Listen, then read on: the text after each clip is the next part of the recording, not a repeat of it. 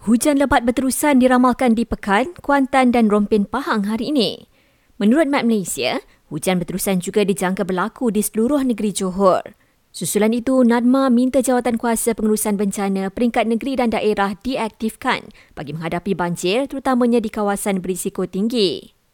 Lebih 500 mangsa banjir kini berlindung di 10 PPS di Johor, manakala satu PPS dibuka di Rompin Pahang yang kini menempatkan sekitar 20 mangsa banjir. Lebih 50 juta ringgit diperuntukkan bagi kerja-kerja membaik pulih jalan runtuh dan rosak di seluruh negara yang terjejas akibat banjir baru-baru ini. Menurut Menteri Kerja Raya, kos itu melibatkan projek di Kelantan, Terengganu, Johor dan Pahang. Sementara itu, Datuk Seri Alexander Nantalinggi berkata, pembinaan semula pembentung dan jalan runtuh akibat banjir di Jalan Dabung Jeli, Kelantan dijangka siap sebelum Aidilfitri April ini. Jabatan Pendidikan Negeri Johor akan melaksanakan OPS payung bagi bantu calon SPM dan STPM di lokasi terjejas banjir. Lebih 48,000 pelajar di negeri itu katanya akan duduki SPM yang bermula esok.